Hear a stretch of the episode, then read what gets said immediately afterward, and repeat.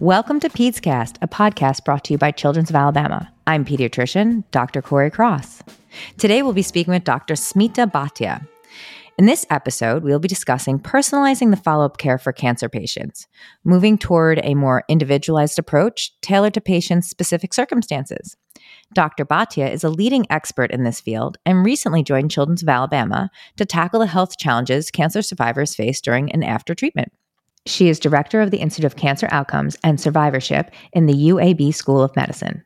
She is the vice chair for outcomes in the Department of Pediatrics, and she is the co director of the Center of Outcomes and Effectiveness Research and Education at the UAB School of Medicine. Dr. Bhatia, thank you for joining us. Thank you for having me, Corey. So, Dr. Bhatia, reading your resume and the studies you've done to advance the understanding in this field of, well, basically life after chemo, right? Radiation and cancer treatment your resume is truly remarkable. And I'd like to start with discussing a little bit of what you've done so that our audience can get a better sense of what we're talking about. Tell us a little bit about how you realized and then studied that teen girls treated for Hodgkin's lymphoma with chest radiation ended up with an increased risk of radiation related breast cancer, and how studying this changed the treatment plans for teen girls with Hodgkin's across the country. You know, most of the academic careers start with a simple world called serendipity. So, as I was receiving my training at the University of Minnesota, my then mentor, and who's continued to be my mentor for the past 35 years, introduced me to this very rich data set. This was from 14 institutions across the world. And that data set allowed me to analyze the data, which showed us that girls who had received radiation for Hodgkin lymphoma were at increased risk for breast cancer, and that the risk was higher amongst those who had received higher doses of radiation. This was published in a fairly high impact journal, the New England Journal of Medicine, and because of this, caught the eye of most oncologists who then decided that they needed to reduce the doses of radiation, especially to the girls. And that's had profound impact in changing their follow up and their down the line risk factors. So, this type of research that you're doing really does change the outcome for patients because it's one thing for us to get them through the cancer that they're dealing with and the current disease but you know these kids go on to live long lives and we have to think about what's coming down the line. Now you've also done research in patients genetic makeup and how their genes play a role in interacting with the medications that we give them in their chemo treatment. And I was wondering if you could speak to this a little bit about how you use genes and a person's specific genetic makeup to decide how to treat them and how to follow them up. Absolutely. So, this stems from the fact that if you give the same dose of a particular kind of chemotherapy or radiation to 100 people, about 10 to 20 will develop the complication and the rest won't. And then the question arises why not?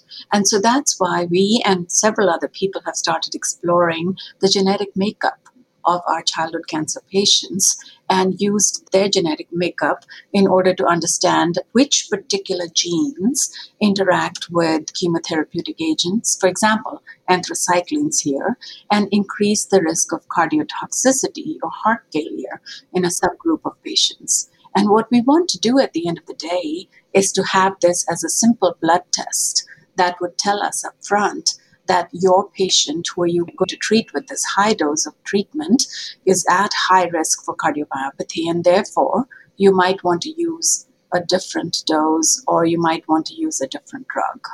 I mean, that makes sense. And it's becoming easier and easier to do that type of blood test that you're saying. So I think even knowing not just the bad effects that the chemo can have, but also what chemo might be more effective and work better. All of this, I think, will change and it'll become much more personalized as these tests become more easily available at the different institutions. Exactly. So, personalized follow up sounds important to all patients after cancer treatment, but I mean, as a pediatrician, I see it as particularly important in pediatrics. And I see that for two reasons. Let me know if this is sort of the way you approach it. When you're in your 60s or 80s and you develop cancer and you are lucky enough to survive it, you're looking at, you know, 20 years maybe 25 tops down the line, really to see what the effects are of that treatment. But when you're looking at a five or a 15 year old that you're treating, you're looking at a life of 80 years, hopefully plus down the line. And then the other thing that's different about children and adults is that children aren't just little adults. Their bodies are in a completely different stage of development where they're growing and the susceptibility of their body to this treatment is different, right? You have completely hit the nail on the head for all of the issues that we face in terms of taking care of children with cancer. They are indeed not little adults, you know. So when they're receiving a particular medication, a chemotherapeutic agent, we have to keep in mind that their organs are developing they're not fully formed. And therefore, the effects that that chemotherapeutic agent will have on developing organs is different from what it would be in a fully formed organ in an adult. Plus, as you said, the decades of life that are there available to these individuals to enjoy need to be kept in mind. And therefore, the need to absolutely personalize the follow up of our childhood cancer survivors in order to identify okay, Johnny is at risk for A, B, and C, therefore, we will do A, B, and C in order to make sure that we detect these complications early, prevent them from developing, and to make sure that he enjoys an absolutely normal life the same way as somebody who didn't have cancer. So tell us a little bit about this summit that I understand happened in 2018 between the American Cancer Society and the American Society of Clinical Oncology. My understanding was it was convened to discuss how to develop an approach to triage patients for personalized care. Can you mm-hmm. tell us about this? So, this has been something that we have been trying to develop for many, many, many, many years. And this focused not only on pediatric but adult cancers, with a major focus on adult cancer. And the premise here is that everybody would want to continue to be followed in specialized clinics after they're diagnosed with cancer. Everybody would, because they develop this really unique and strong relationship with their treating oncologists. However, a treating oncologist does not, or nor does the hospital, the cancer center, have the bandwidth to keep all patients forever in their hospital, in their clinics. So we need to have a system which is a triaged system. So those that are at the lowest risk of developing any long term morbidity are taken care of in the community by the primary care providers.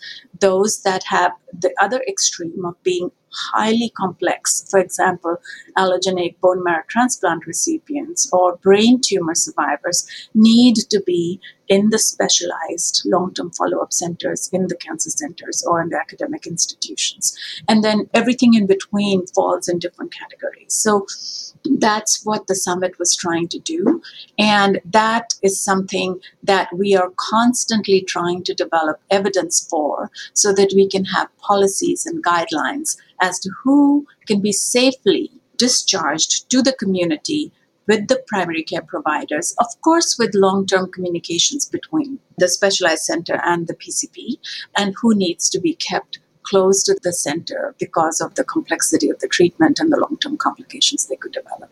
And I would imagine, being a pediatrician myself, that with developing this comes developing algorithms that when the patients are given to the primary care pediatricians to be the person who's going to follow them up and you know do tests and make sure that nothing is coming up that we didn't anticipate that they're following an algorithm that they're not just figuring this out on their own because they're not experts. So i would assume then that part of this isn't just doing the studies to show that this is an effective and cost effective way of dealing with patients post cancer but also developing all of the tools that the primary care pediatricians would need to rely on to be able to take care of these patients in their practices. Absolutely. So, Corey, we've developed what are called Children's Oncology Group follow up guidelines, long term follow up guidelines. And these guidelines actually have a very nicely detailed roadmap for a patient who received this treatment for this particular diagnosis this is what needs to be done in terms of follow up for these particular complications that could develop, and this is the frequency that they need to have these tests done. So it's a really nicely detailed roadmap or algorithm that we then summarize in what are called survivorship care plans, which we ask the patients to take to their PCPs for them to be able to access and then avail of the details in them. Wonderful. And when we talk about the patients are then kept close to the vest, close to the facilities and the doctors that they you know, were working with while they were going through their treatment, not all facilities are equipped to manage and deliver personalized follow-up care, although they might be okay with and you know really successful at doing the cancer treatment. They might not have the multi-pronged multidisciplinary approach and facility needed to do the follow up care. Tell us what's special about Children's of Alabama. So, first of all, I have to tell you that we have a whole list of all the specialized long term follow up centers in the country which are taking care of children who've survived cancer. Children's of Alabama is one of them. And it's unique in the way that here we have a long term follow up survivorship clinic called TLC, Taking on Life After Cancer. And in this clinic, what we do is we take survivors who finished treatment and are two years off therapy, and then using a risk based algorithm from the Children's Oncology Group follow up guidelines, we then have a complete and comprehensive visit with a nurse practitioner or a physician, but also with a social worker, and if needed, a dietitian and a neuropsychologist. And in this visit, we not only give them all the necessary material in terms of their survivorship care plans and all help links and other material for them to keep with them and read, but we also go over all the testing that needs to be done, which is what we call anticipatory testing, based on what they might be at risk for, and we want to catch it early. So, echocardiograms or a DEXA scan or a pulmonary function tests in order to detect the complications early if they're at risk for those. And then we call them back annually. The big thing is that we don't stop when they turn 18. Our oldest patient here with us is in their 50s. So that's the beauty of this clinic. We keep them close to the vest. That's amazing. I'm sure it feels good as a physician to be able to continue to monitor these patients that you've developed such a close relationship with. But I can also imagine that that feels amazing for the patients to know that they're not bouncing from doctor to doctor and they're with someone exactly. that they trust what you said is absolutely correct. What happens is that we eventually become what are called coordinators. Suppose we find that they have some cardiac problem which is emerging, we make sure that they see a cardiologist. And then we educate the cardiologist if needed or bring them up to speed on what the child might have had that might have caused this cardiac problems. If they need an endocrinologist, we follow up on that. And then we bring back all this information, digest it, and provide it to the patient so they understand and are able to assimilate it properly. That's an amazing service that you're providing to both the patients and their families. So I'm really grateful that you know my patients have access to these types of facilities because you do you feel like they become part of a family and that feels special. So dr bhatia wrap this up for us. What else would you like our listeners to know? Is there anything we missed? Or in summary why is personalized follow-up care the way that we need to go in the future? Why do we need to do this? First of all our survival rates for children with cancer are exceeding 85%. So cure is an expected outcome. However, it comes at a price because the burden of morbidity that they bear, a long, long term, is pretty high. But it's also dependent on the types of treatments they've got. So, different kinds of morbidity based on different kinds of treatment. Hence, the need for specialized risk based care lifelong for our childhood cancer survivors. But the most important thing is that we do it in partnership with the pediatricians in the community and as the children grow older with the primary care providers because no one person can take care of all the patients. It's the village that does that. Thank you, Corey. No, thank you. I mean, this has been eye opening, and I think our listeners will really appreciate hearing what the future has to offer and seeing where we're going in this field. I think it's uplifting to know that we are going to be able to deliver more personalized care and really make sure that we're following up the patients that we need to and not doing excessive testing on the patients that we don't. As a pediatrician, I'm very excited by this. So thank you for joining us. Thank you. For more information or to refer patients to Children's of Alabama, visit childrensal.org. That concludes this episode of Children's of Alabama PedsCast. If you found this podcast helpful, please share it on your social channels and be sure to check out the entire podcast library for other topics that might be of interest to you.